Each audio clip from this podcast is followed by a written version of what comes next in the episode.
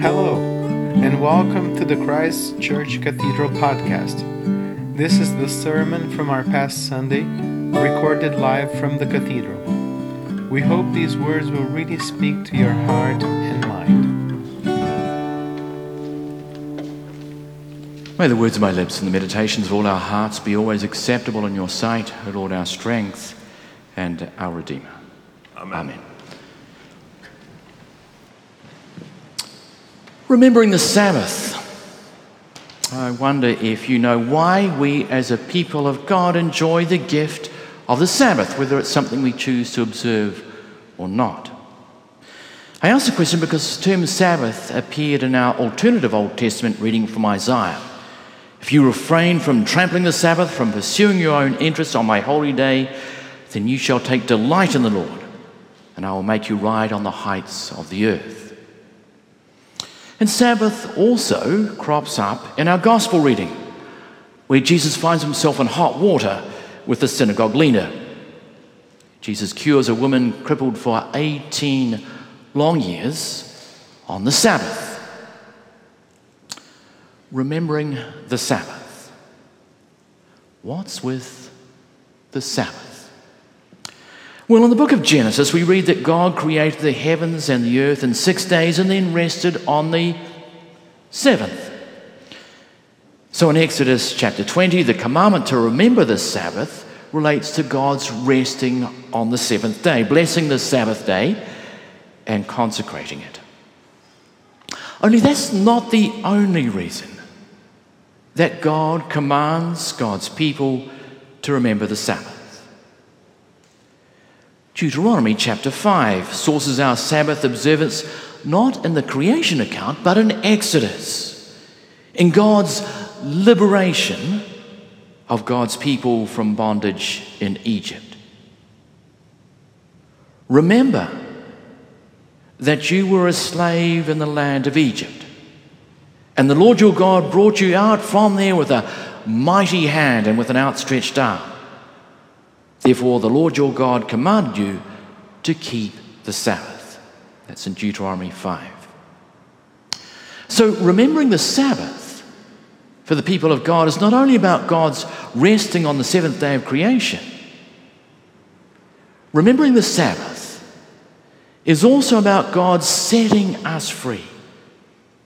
Setting us free from all that holds us captive, keeps us down, spindles our lives. So, what better day? Jesus challenges the synagogue leader to release this long suffering woman from whatever keeps her bent double, restricts her field of vision to the few meters in front of her, isolates her from her family and her fellow villagers. What better day than the Sabbath?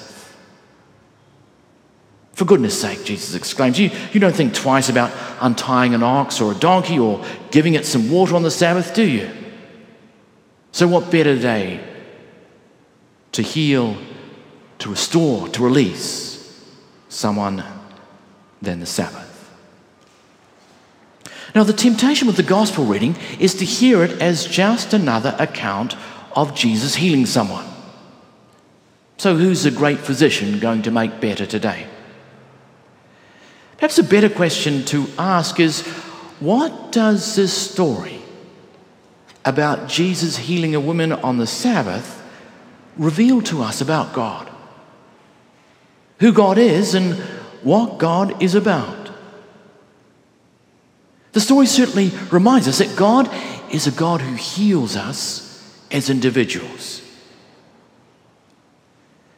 But the story also reminds us that God is a God who delivers and restores and sets free human society from all that restricts us and confines us and holds us back from the fullness of life that God intends for all of God's created order. So, the compassionate ministry of Jesus not only heals individuals, it heals societies. And that is, in effect, what got Jesus killed. It wasn't just Jesus being nice to people that the authorities did not like. What got Jesus killed was his being nice to people in a way that subverts and overturns some of our core assumptions about our life together and our life before God. In other words, healing society.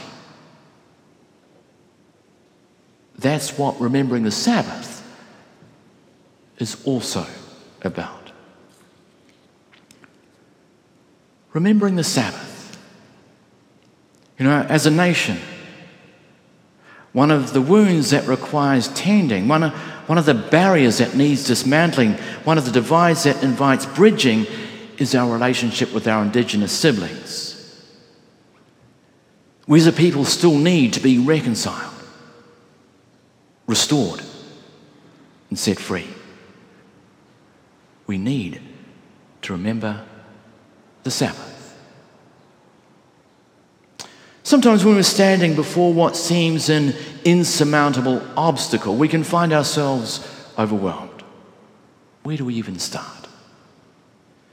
Given the depth of the hurt and mistrust many of our First Nation siblings experience uh, over the way in which our forebears and we have treated them, sometimes knowingly, sometimes unknowingly, we can feel at a loss as to how to proceed.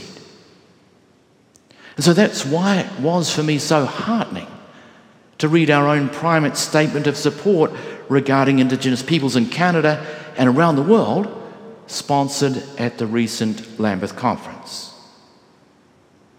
In it, our primate, Archbishop Linda, convinced us, amongst other things, to pray with both Indigenous and non Indigenous people as we learn together how the devastating effects of intergenerational trauma have shaped our relationships.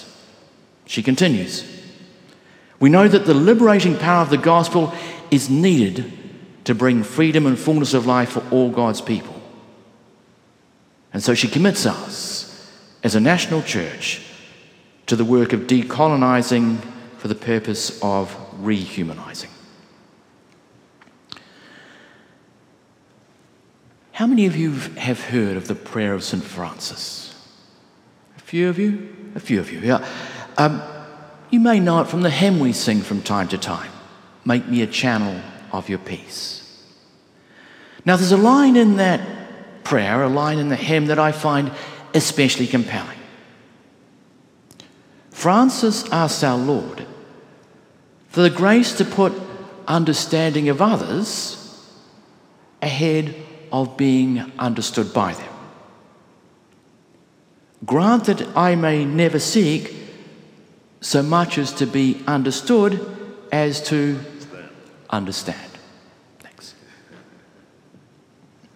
So, in the face of this deep divide that can still exist between Indigenous and non Indigenous peoples, I wonder whether one of the ways we at the cathedral continue our journey of healing is by seeking to understand before being understood. Being simply willing to listen with open hearts and open minds to what Indigenous folk are needing to tell us. One of the reasons I feel both inspired and frankly challenged by the ways in which St. George's and St. Catherine's is responding to the needs of the community in Pikangikum for potable water in partnership with the PWRDF I encourage you to read Canon Martha's account on Facebook of her recent trip up north. A way for me of remembering the Sabbath. So, seeking to understand before being understood, I, I once sat on a local community assessment team. Representatives from probation and correctional services, the police, Salvation Army, St. Leonard's Society, and the community reviewed files of offenders eligible for day parole who were being assessed for placement in a residential facility. And sure, it was a crash course in exposure to the underbelly of human nature and behaviour. Now, one of the gifts of serving on this team was hearing the personal stories, the background, the family histories of convicted offenders. And believe me, those that impacted me most deeply were the stories of what some offenders from six nations experienced in their home lives. And God used that experience to open my ears, to expand my understanding, to soften my heart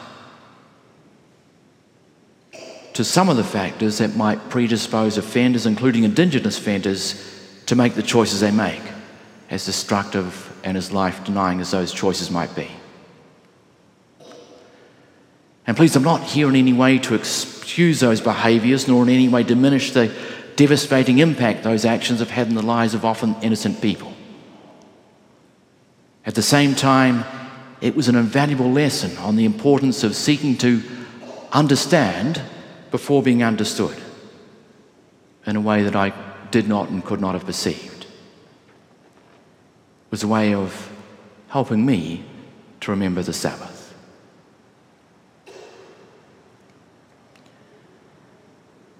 So it's why at the cathedral, as we allow God to draw closer to us, to learn what it means to follow Christ, to grow as Jesus' disciple, that it's vital that we ask for the grace to understand before being understood. A baby step for the restoration of relationship, the healing, the deliverance that Jesus performed in the life of the woman bent double this morning. Restoration and healing and deliverance, the effects of which we might not see in our lives, but perhaps the fruit of which our great great grandchildren might live more fully into. Remembering the Sabbath. In the name of the Father, Son, and Holy Spirit. Amen.